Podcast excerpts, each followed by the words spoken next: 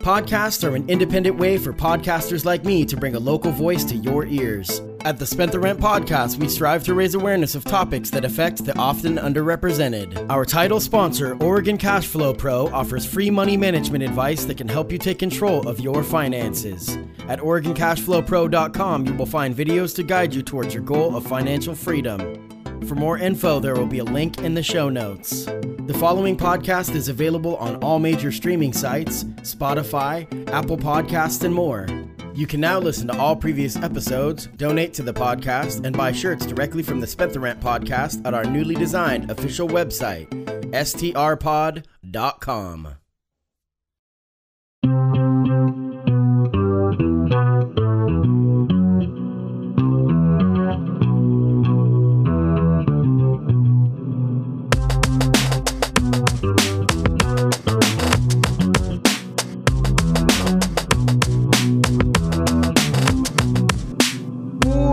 Welcome to the Spent the Rent podcast. I am your host, Patty Rose. My guest today is candidate for city council in Springfield, Oregon, Ward 3, Johannes Tadeo. Did I say that correctly? Yes, uh, Okay. Johannes Tadeo. Hello, everybody.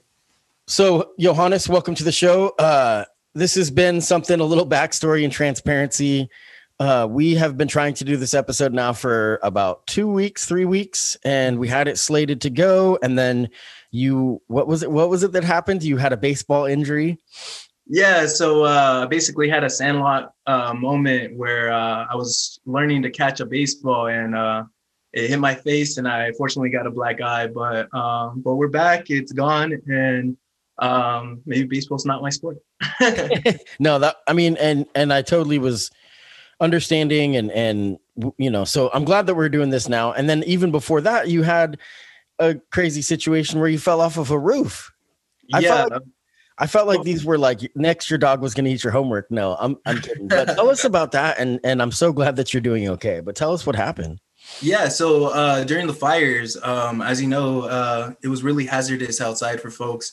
And um, in one of the trailer parks, there was one family that the roof collapsed. Um, it was just time to repair it. Unfortunately, didn't have time um, before the fire because it just happened randomly. Um, so a couple of my friends and I uh, went on the roof, started getting some kind of like sheet metals, temp- something temporary to be able to put it up there. Uh, one person ended up pulling it. I lost my footing and um, and I fell and I fell in a chair where um, I ended up being out for for a couple. um, but um, but I'm lucky to be back. So yeah, uh, yeah, and I'm glad you're doing this. I'm glad you're here. I'm glad we finally found the time to make this happen. I thought that those were some big whoppers of excuses. No, I'm just kidding. Th- I no, no, no. it's been a uh, rough couple weeks, and so I'm glad that you're doing better. So, if anybody's unaware of Johannes, uh, you know you're known locally for your tireless work for the advocate as an advocate for the marginalized and the less fortunate.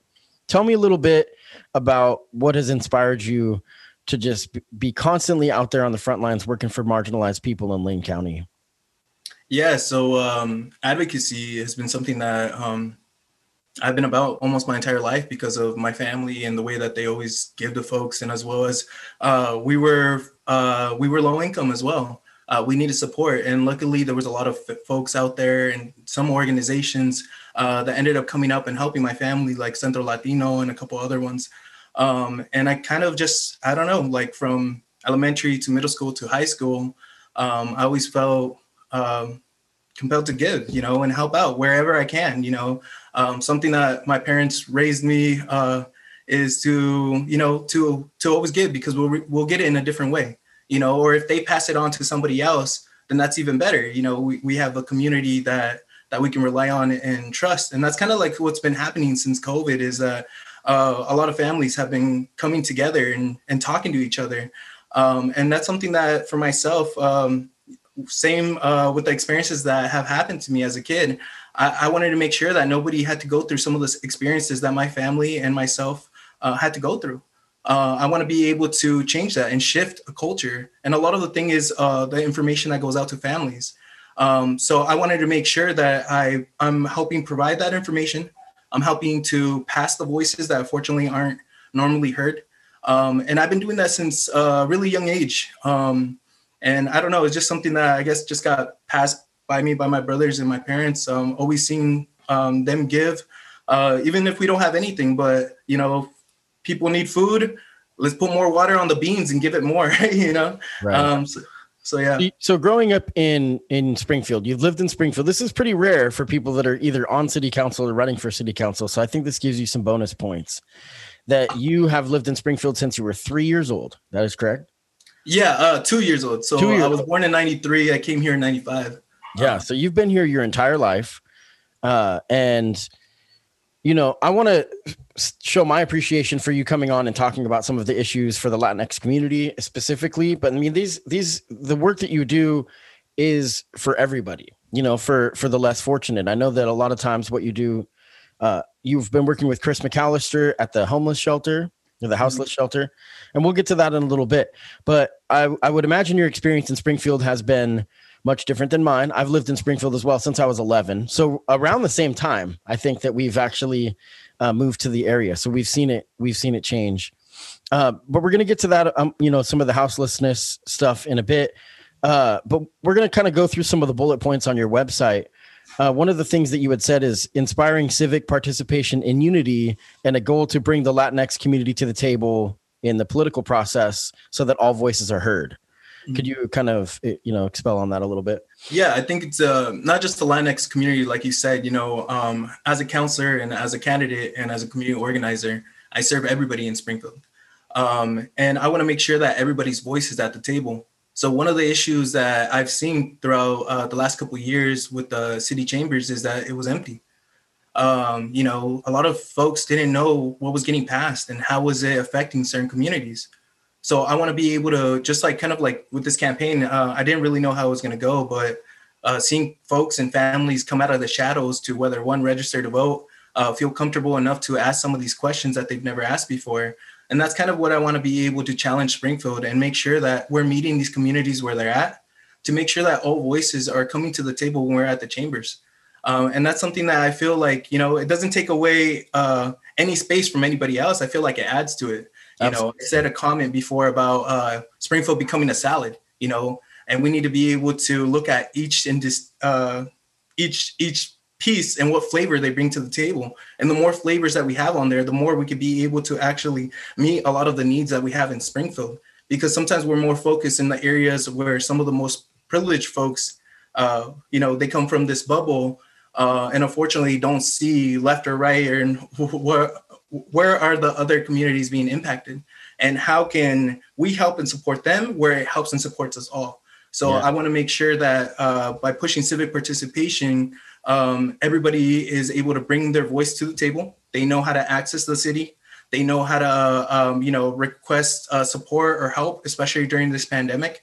Um, it was really sad and unfortunate to see families struggle uh, to apply for rent relief uh, to how to be how to contact the city to talk about a complaint or you know the fire hit you know my house is going to get hit. Who do i contact? Who who are the organizations that are currently supporting and giving that relief fund? Um, so i feel like if everybody's at the table we can be able to push forward through a lot of these issues that unfortunately we don't talk about or we classify them as touchy subjects. Sure. but it's yeah. I mean yeah and that's that's definitely true. I know that for me, I'm I'll be full full disclosure and honest about this. For me, this is difficult because I I don't there's a lot of ignorance for me when it comes to the experience of the Latinx community. I have friends in every demographic, you know, I, absolutely. But that being said, I still don't know what it's like and to to have to deal with different things. So that's why I do this. That's why I wanted to bring you on to hear your perspective. And then also when you talk about bringing people to the table, the Latinx community has been a, a very prevalent part of Springfield for a very long time. You know, you know, and it's it's I mean, it's good to see businesses uh popping up and restaurants and marketplaces and all kinds of stuff that are, you know, uh owned by Latinx owners. And that's really good. We're going to talk about about that a little bit more in a bit about, you know, uh the underrepresentation of marginalized uh, people in the economy in the local economy, but the population is definitely there. So I think it's really vital for uh, civic participation, like you were saying, to get people to come to to the table and to vote and to use their voices. And I think what people are going to find out, this isn't a left-right issue. You know, city council is a nonpartisan seat, so you're supposed to, like you said, represent everybody. But the Latinx community is not left or right. There's, it's not binary. you know, everyone has a different viewpoint, I'm sure. And there's a lot of religious beliefs, a lot of people with strong faith that might kind of fall to, towards some of the things that are right. And then, you know, other things on the left. So that's that's a very interesting thing that we'll see over as time goes on and more and more representation is heard from that there's a broad swath of different viewpoints. You know. So uh let's go through some of the things uh, from from your website affordable housing now again tell me a little bit about the shelter and what the work you've been doing with that yeah so this shelter is amazing it's an emergency shelter that carry it forward uh, initiated is currently running um, they've also something in experience that you know i also worked at the egan warming center uh, the emergency shelter that they had at the memorial building that was my first uh, experience seeing um, unhoused folks working uh, and supporting the unhoused as well. You know, it's like a rehabilitation program. Basically, uh, you give somebody, uh, you know, a place to stay, a place to shower, a place to feel human, and then how can we be able to set some goals that these folks would be able to reach to eventually be able to come back into full-on society and and you know get housing. So that's amazing. I feel like that's a, program that we need here in Springfield. Uh, it's on currently on Garden Way, um, and the residents are amazing. The community that they build there is like a family. Um, you know, they cook at the same time, they clean. Uh, like I said, they give job opportunities to folks who are unhoused. Um, it, it's a safe space. Um, and I think that's something that, you know, in Springfield, we need. You know, uh, I know we have a temporary, uh, we had a temporary shelter with Egan Warming Center, but it wasn't a, a permanent site. Um, and that's something that we need to be able to see in Springfield and speak with our residents. Where would be appropriate area? Because these are these are Springfield residents. They should be able to get all the same support any other person in Springfield uh, that is able to get access to. Uh, they should. Um, we should be able to work on programs that get a lot of these folks back into housing and and feel human again you know? Um, so that's what carry it forward does uh, they give a lot of the unhoused folks projects. Um, I am employed uh, thanks to Chris McAllister, um, and it has been a really great experience. I've learned about conestogas, you know, about temporary housing outside in uh, residential areas. I learned about accessory dwelling units, you know, where you can create a secondary housing in the backyard. Uh, you know, like this is the information that I feel like going back to civic participation, this is the information we need to give out to folks and families. That way we can be able to help and work towards solving this issue. Yeah, and that's one of the things that I've just learned so much by doing this show because I've had uh, interviews with people like Chris. Chris McAllister's been a guest, and I guarantee he'll be on again multiple times. Uh, Thomas Fiorelli came on talking about affordable housing. So if anybody's interested, they can go back and, and listen to that. He was talking about accessory dwellings and you know gets a little wonky because he gets into the legal stuff of it and it gets kind of in the weeds. But I mean, it's not too hard for us to understand. Like you're saying, we want to inspire civic participation, which means that us as voters, we have a little bit of a responsibility to kind of educate ourselves. You know, we have to do the legwork ourselves as well. So that's really crucial. But yeah, I, I know what you mean. When you start to kind of get more and more involved, it like it's like peeling back different parts of the onion. You know, it's like, oh my gosh, there's so much more that I have to learn, and like it just it's like you get imposter syndrome every second of it because you learn more, and you're like, oh, I have so much more to learn. I don't know if I belong here, you know, and you just got to keep push, pushing along. Yeah. Now, infrastructure. Go ahead. Did you have something you want to touch on? Oh yeah, uh, yeah, and that's something that um, that I'm glad that you brought up about like uh, that is difficult sometimes you know going into some of these spaces especially how new um, i am to some of the, these things uh, like for instance like the subcommittee knowing that we have access where we could be able to tell folks hey we don't want our water to go up. But then again um, a space where we can be able to understand why it's going up. Sure. and i feel a lot of the time it, it is difficult to go into these new spaces because you're like am i going to be heard? What's going to be the outcome? Um, should i even speak? Um, so and that's kind of like the thing that i want to be able to change and shift and I was luckily to be able to do it with some of the citywide youth um, and have kids be able to go up there and speak their truth and advocate for themselves. So that was, yeah. Yeah, that's really important. I mean, sometimes people just go up, they're frustrated, so they come across as angry, you know, which is understandable in certain settings. And I know that people don't, they're like, I don't want to just go and scream my head off, but sometimes that's what needs to be done. you know, mm-hmm. sometimes you do just have to vocalize how much pain you've you've had to face. We're going to see it with this aftermath of these fires people are being devastated by this, you know. So, infrastructure. So, we're going to talk about that uh, infrastructure and why it's so important to Springfield. Tell me a little bit about that. Yeah, so we need to be able to make sure, again, speaking to our residents and make sure that you know that we have safe roads. A lot of the time, I think something that happened in the 60 some area, there was a, a young lady that ended up getting hit by a car uh, due to the fact that we didn't have uh, crosswalks.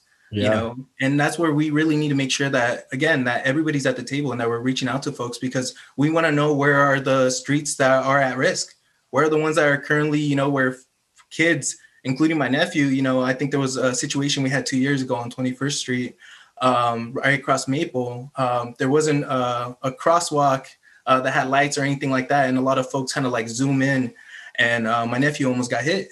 Um, so we got to make sure that we're speaking to families and making sure that you know it's it's that they're not scared. We got to make sure that we got LTD bus stops in the areas where families who uh, don't drive um, and don't have access to to to a vehicle um, that it's accessible for them, that it's outside their home where they don't have to walk five miles just to take their kids to school or or five miles to go to work and show up late and have to, you know, wake up at four o'clock in the morning or whatever time just to get there on time. So um, so yeah, so making sure that we have the uh, bus routes, that we have places and roads that that feel safe, uh, that we have bike routes. I think that's one huge thing that you know Springfield needs is uh, yes. uh, be able to create a space where folks to be able to ride their bicycles and feel safe. You know, kids be able to feel safe. I, I don't think I've, yeah, I don't think on the other side of Springfield where I currently live, I don't think I ever rode a bicycle in this area.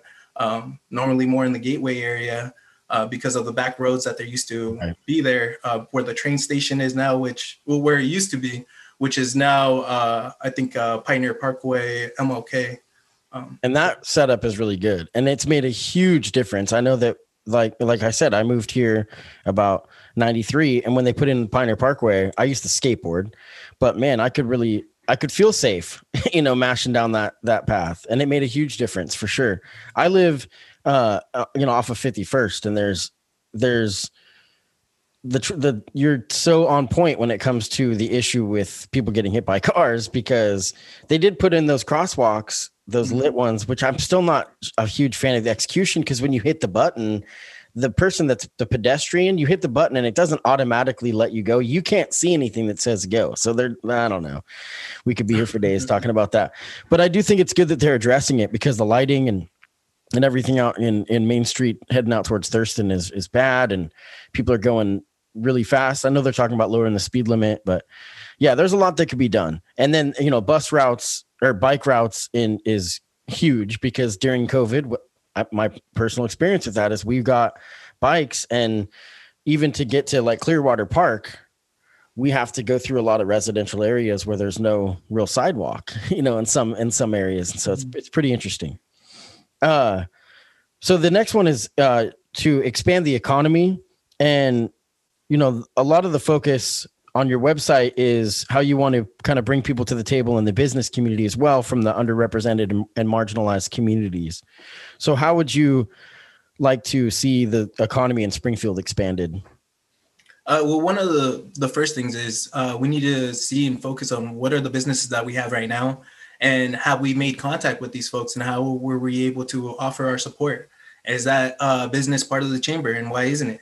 Why aren't we uh, looking at you know some of the places where we need to grow in that area that way folks would actually feel connected because uh, right now there's been a huge disconnect um, but how i will be able to um, to uh, bring more businesses here is to one showcase uh, and make it excited for folks to be able to come into springfield i know there's a couple different um, things that springfield wants to be able to do to revitalize the downtown area um, i think the memorial building was one of the places where they wanted to be able to, you know, have kind of whether restaurants or something like that to be able to come in.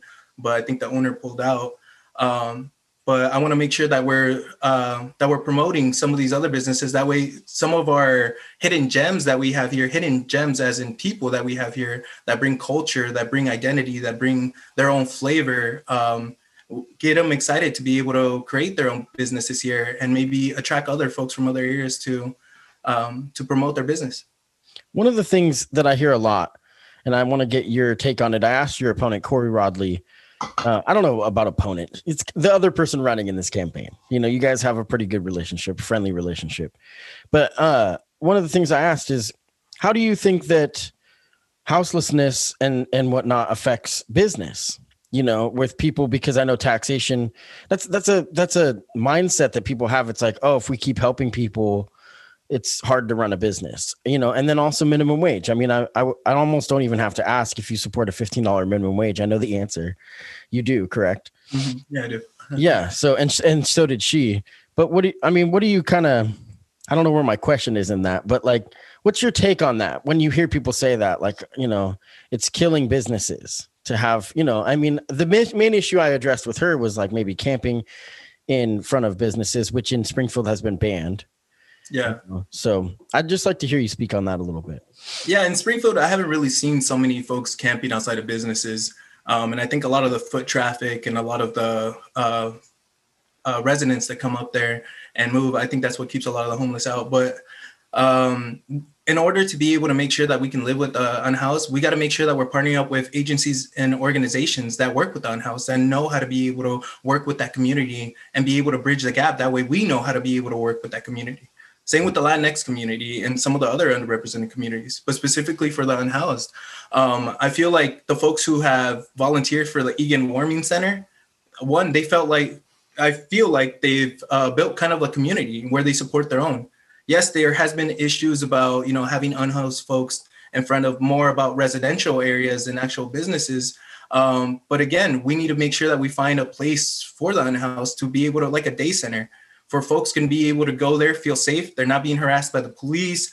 They're not getting um, in the way of you know folks' homes or businesses like uh, uh, like what you were saying. You know, sure. if, yeah. Um, I mean, so it, I want to a lot of people it becomes like an eyesore you know and this is where i appreciate what you have to say about it because what you're saying is you're like let's actually have a solution instead of just like push it under the rug you know like with a day center something like that you know because you want to make sure that people are treat, treated humanely it's like what are you going to do like where are you going to go now the camping ban i mean like you said there hasn't been as much of an issue maybe like Main Street. We could talk about like downtown Main Street. There's not as much of an issue with people camping in that community, and I've even seen it at Willamette Lane. Now that's private, you know, so that's private property. That that's a little bit of a different issue. But do you support the camping ban, or I mean, I mean, obviously there's parts of it that probably need to be looked at. What is your take on it? I, I think you're right. There's parts of it that need to be looked at, but I do believe that there should be a camp uh, for uh, uh, unhoused folks. Like I said, uh, the way that carry it forward uh, has been running their camps and even their emergency shelter that we that I currently work at.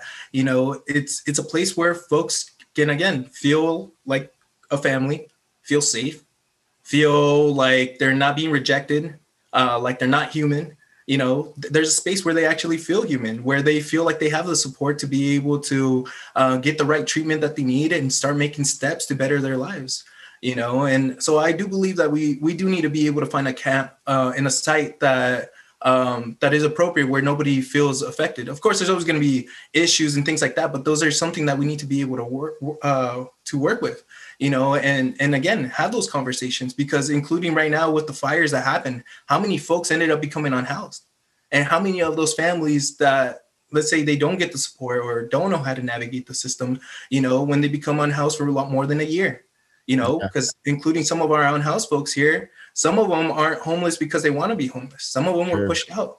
There's a wide range too in the Blue River community and beyond. There's a wide range of of economic situations. You know, there's there's people that are going to be able to bounce back. That that that it's going to be a struggle, but they're going to make make it through. And then there's people that were there's a lot of trailer parks that were burnt down. You know, you know, and and so when people that's not only did they lose everything, they lost they lost their community as well because those communities like you're talking about some of the shelter stuff some of these communities where people may not have a lot they've got more than what anyone else can fathom because they have each other. Yeah you know so they build their relationships and friendships and and some of that is what's forgotten. It's not all monetary. But anyway so covid uh, was one of the things on your website which i was impressed with because for me i've looked at a lot of people's uh, campaign websites and whatnot that are running locally i'm not going to use names but uh, they didn't mention covid and it's like this is a huge thing there's three things i wanted to kind of touch on housing the school district and food assistance but you've done things like you've actually put you know, it's not just lip service. You've actually done things. Can you tell me about what you've done during times of COVID? We can start with housing. Yeah, so with housing, one of the things that we were hearing a lot from families, and this isn't just Latinx families, this is a lot of the families that were uh, that are here in Springfield um, that were getting pushed out. Um, some of it, yes, it was for language barriers. Some of it, uh, a lot of the landlords or property managers uh, just wanted to push people out, and it was an easy way because you could use scare tactics like we're going to call the sheriff, and especially with communities not getting information, um, they allowed it to happen and turned in their keys. Um, so once we started hearing um, those things going on, we ended up working with the county. Um, uh, Joe Berney ended up helping a lot um, and calling a lot of these uh, property managements, and as well as working with legal aid and Catholic Community Services to be able to create um, an account uh, where we could be able to give uh, rent relief to families and underrepresented uh, folks. Um, so yeah, so what we ended up doing is making sure that we were tracking some of the properties uh, that were uh, vacating some of these families out or illegally pushing them out, and making sure that you know they don't turn in their keys uh, we put a lot of information out in Facebook, uh, in English and Spanish, and flyers. We took to different apartment complexes to make sure everybody had the tools that they need to make sure that they're not being threatened or um, or that any of the property owners are using any fear tactics to get them out. Um, so so yeah, so it was amazing. And within that process, uh, we ended up fixing a, a problem that normally happens a lot when we're not in a pandemic. You know, when a lot of tenants don't know their rights. Yeah. You know, so it, that's important. And then as moving on to the school district, uh, we were hearing a lot of families also not being able to connect. Um, you know, like with distance learning, um, that it was difficult. We didn't have a computer. Uh, there's no Wi-Fi in those areas. And the district, uh, luckily, uh, we were able to be able to. I think we've been meeting once every month to be able to discuss about some of the issues that are going on in some of these underrepresented, marginalized areas. Um, and, and like I said, one of the things that came out was food. Um, there was students that were getting rejected uh, because they didn't have a parent. So we called the district right away and solved that issue, you know, because especially during the pandemic, which we're currently still in, kids still need to be able to have access to food, whether they were a parent or not. It's just common. They need to. So eat. when they went when they went down to the school, because so just so if somebody's unfamiliar, they don't know during uh, the shutdown and whatnot. Um, if kids needed to get lunch, they could still go to the school and get lunch, right? Yeah, that's correct. And uh, and then same with. Right. If, if, they didn't have a parent with them, then they would be refused, basically. Yeah, one school, uh, fortunately, uh, a volunteer didn't get some of the information uh, correctly, and they were giving misinformation to folks and rejecting some of our our folks that needed the most help. Um, so once we started hearing a lot of more of these stories, uh, we decided to partner up with the school district to make sure that we have these conversations of, uh, you know, where we need to be able to plug up some of these holes um, because it's important. One, if your student can't eat. Second, if your student can't even connect to his teacher and do the work, um, then what do we need to be able to do as a school district? You know, um, as a school district, what do we need to be able to do to go out and reach uh, out to these families? And how do how do we reach out to these families? Well, you know, we have educational assistants who are bilingual. We have educational assistants who right now we don't know how they're being utilized. We should be using them because they're connected to the families. Um, so throughout conversations with the school district, we were able to find solutions uh, to make sure that every kid uh, was on Zoom or uh, whatever program they were using. Um, that every student had a Wi-Fi, but fortunately, again, we had complications there was some buses. Um, they provided buses with hotspots inside. That way, families could be able to access the internet. But unfortunately, some of the students couldn't access the internet. They had to walk outside, and you know they could set up their own table and things like that. But if you don't have a parent at home, how are you going to allow your child yeah. to go out there? Yeah, that that whole concept. I know that it's something, but the whole thing. If anybody hasn't heard of this, that they the school district uh, set up hotspots. You know, I don't know. I mean, in some ways, it, it would be more cost effective just to get get each person Wi-Fi. I mean, the fact that that there's people, we need Wi-Fi to be a pub is like just free for everybody at least, but that's probably beyond the duties of city council. But you know, but uh, but yeah, but uh, one more thing. Sure. But, uh, yeah. The school district has done a better job about this during the second time around. Um, they did ask for hotspots in advance. Um, so we they were able to at least bridge that gap. I'm not saying that all Springfield folks aren't having trouble with it, but it's a lot better than how it was before. Right. So all of these kind of bullet points of your website are on your or are of your campaign are on your website and we'll talk about this again at the end but uh, if you're interested and you're listening to this you can go to electjohannestadeo.org and i'm going to have the link in the show notes to your website and i really really encourage everybody listening and watching this to check out your website because it's really good and really thorough. There's a few things i want to touch on about some of your accomplishments some of the work that you've done before we get out of here. Uh, one of them is I wasn't aware of this until I read this on your website, and you could tell us a little more about it. Is that you helped work towards getting ICE expelled with the, after an eight-year contract they had with the Springfield jail? Can you tell me a little bit more about that? Yeah, so um, some of the students that we were working with, with the citywide Metro students, um, they started hearing about that there was a contract with SPD.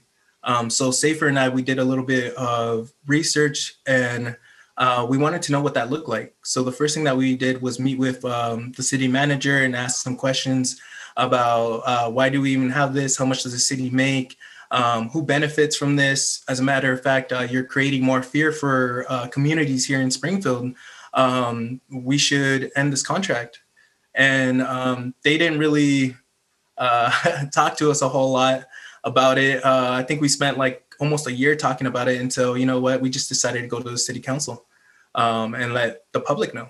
Um, so first it started with three three folks. I think it was myself, Alex Aguilar, and my nephew. Um, and then uh, little by little it started to grow.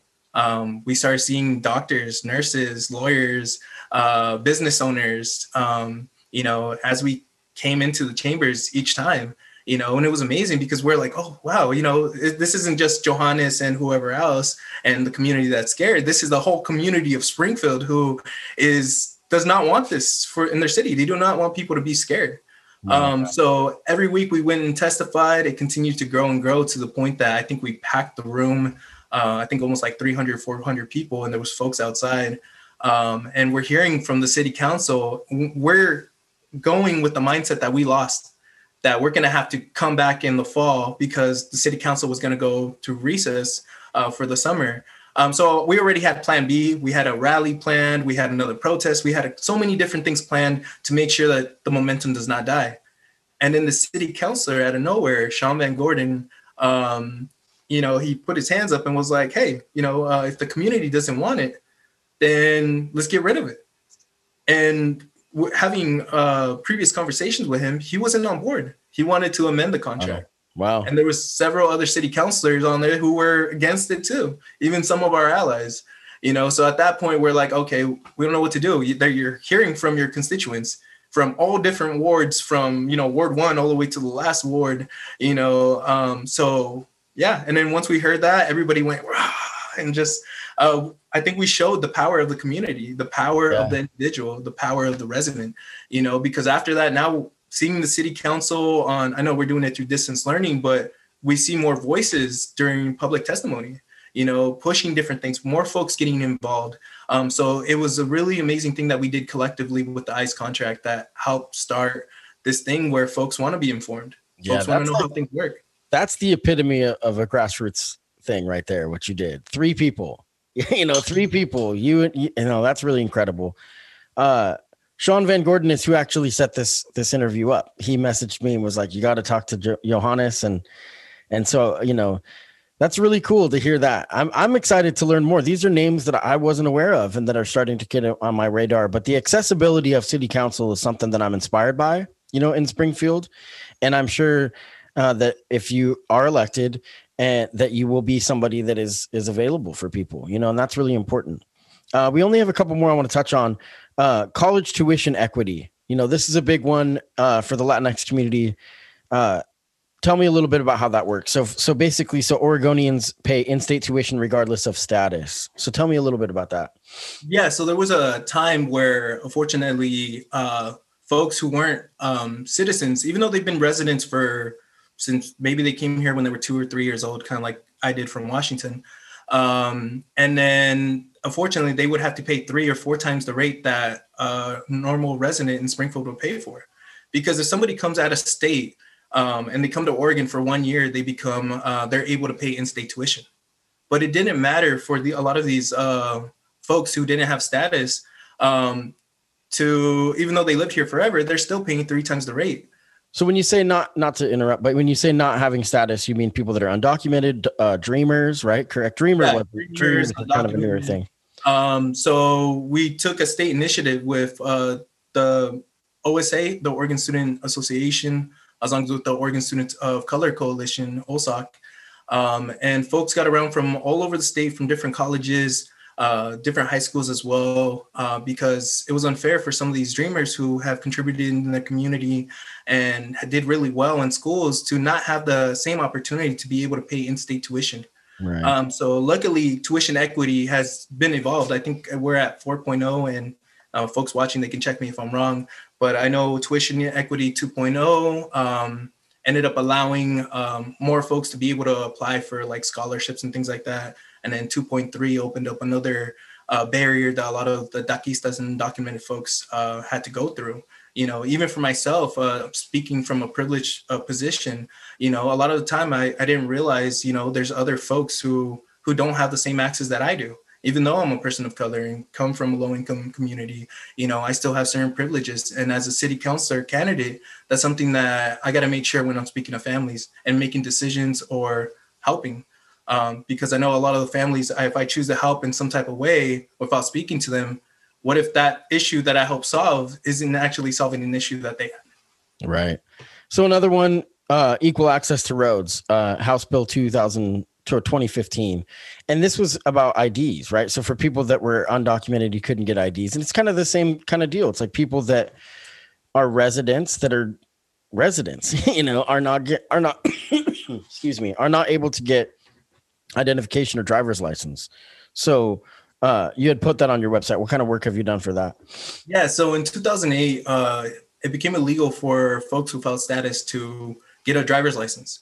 Um, so that included, you know, family members, friends, other folks in our community. Um, and once we started getting, I think we initiated in 2012 um, to get driver's cards for folks to at least give them permission to drive, um, but not to be classified as ID or something like that. And then now, I think last year we ended up passing uh, an initiative that gave access to everybody. You know, so nobody's left out uh, from getting a license. You know, uh, especially with a lot of these folks who had a license before 2008. You know, they're already they're taking the test. They're insurance drivers. Um, you know, why couldn't we be able to pass this sooner? But unfortunately, there was other hateful groups um, that put in certain initiatives in place uh, to create more barriers for folks. But yeah, now everybody starting January 1st will be able to have a driver's license. We'll have more safe drivers out there. Um, folks who traditionally don't have a driver's license get uh, pulled over, detained, and especially living out here in the 40 some area, um, there's a lot of Latinx folks who have been racially profiled as well as other folks in the community. Um, so this kind of gives another strength um, for these folks who didn't have a license before that can actually apply to one and feel a little bit more protected. I don't know what happened. You lost your lighting in your in your room. It's like way Oh. darker. uh anyway, yeah. So one of the things we talked about off air is uh, a Latinx mural that's going in, and I think you know we're coming up on the time where we're going to get out of here. So let's let's talk about that a little bit. So there's a mural going to be put in to show appreciation of you know Latinx heritage for Springfield residents. Is that correct? yeah you know to be able to honor the existence of folks who have lived here for years and years and um, it's a time for folks to be able to feel proud and and feel uh, like they're like they exist and uh, and be proud of it you know to be proud of their identity um, this kind of came up um, I, we were talking about a little bit before about you know uh, there's this park called chicano park where there's paintings on there that kind of tell our history and kind of uh, create a, a narrative that's always been ours, uh, but unfortunately, due to stereotypes, um, and folks always try to take uh, our pen. And this is a way where we could be able to take back our pen and create our own narrative and show our community and our young folks uh, who we are. Because, like I said something earlier, is if we know where we're from, we know where we're at, and we know where we're going, and that's important. So we want to be able to acknowledge, you know, like the farm workers. We want to be able to acknowledge our indigenous brothers and sisters uh, we want to be able to acknowledge various different things on there and share it with the community. It's a way that we could stir up conversations and you know build a bridge together and have events right there. Um, it's a nice little alleyway where we can have a little swap meet or community gatherings or once we're able to gather later on. Right. Well, Johannes Tadeo, Springfield City Council, Ward 3. Uh, the website is electjohannestadeo.org. It's really cool to hear what you have to say. Uh, I appreciate, you know, you coming and talking to us. And I think you have a really bright future in local government. I mean, one of the benefits of getting someone like yourself on city council would be like you had said, you can bring a Latinx voice to the table so that there's issues that sometimes maybe people just overlook. And it's not because that they're, you know, I'm not trying to say that people on city council are are trying to, but there's just things that they may not see. And so having diversity and having different voices, I think is really crucial. And I think you've done your due diligence to know that it's you wouldn't be getting elected just to check a box. You know, you know what I mean? Because you've you've done a lot of work for people across the board. So I have a lot of respect for what you've done.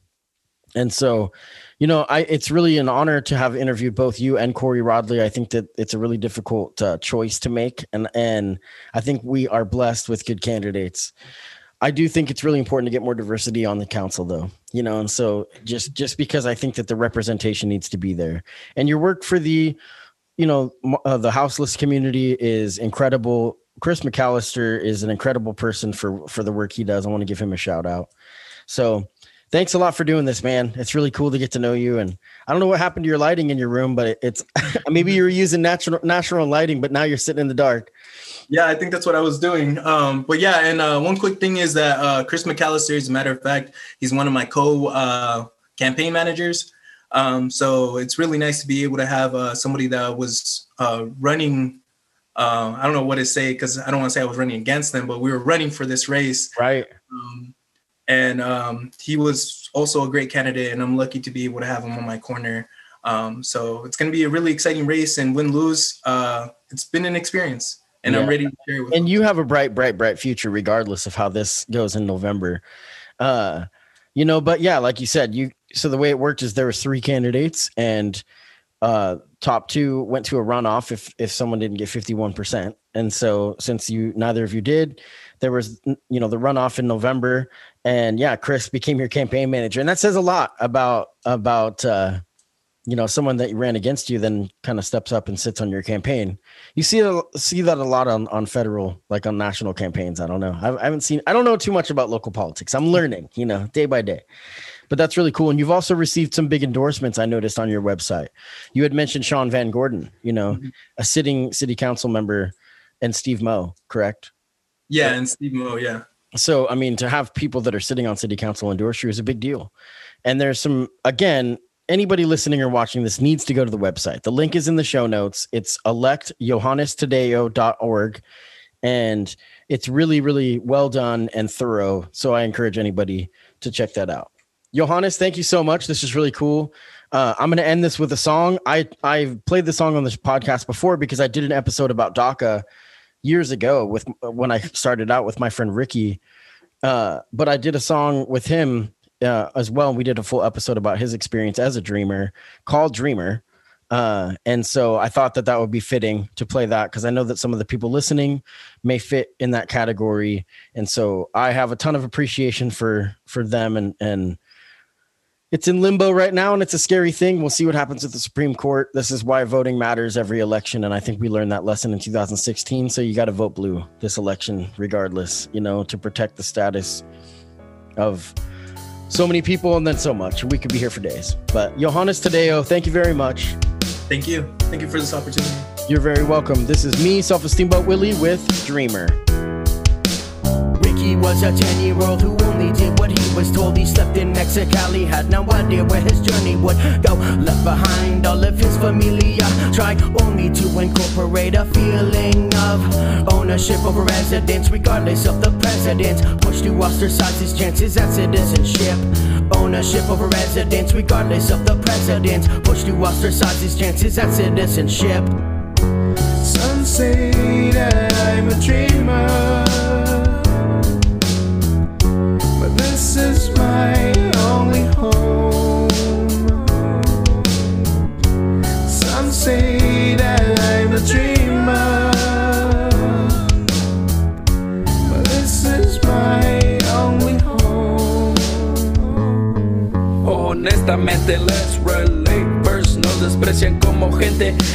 Get names like thieves or aliens, even rapists. But I see here no conviction. Solamente hago breakfast.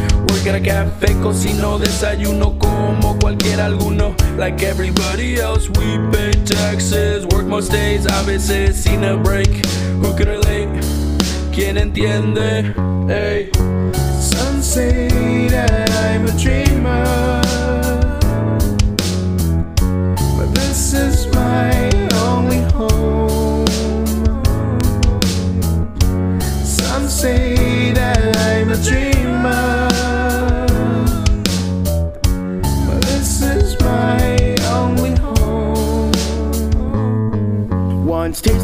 freedom of the stars and bars. It's hard to take away the right to live where you are. Only home you've ever known is promised by your whereabouts, and this is why we shout. Once tasted is the freedom of the stars and bars. It's hard to take away the right to live where you are. Only home you've ever known is promised by your whereabouts, and this is why we shout. That I'm a dreamer, is my only home. Some say that I'm a dream.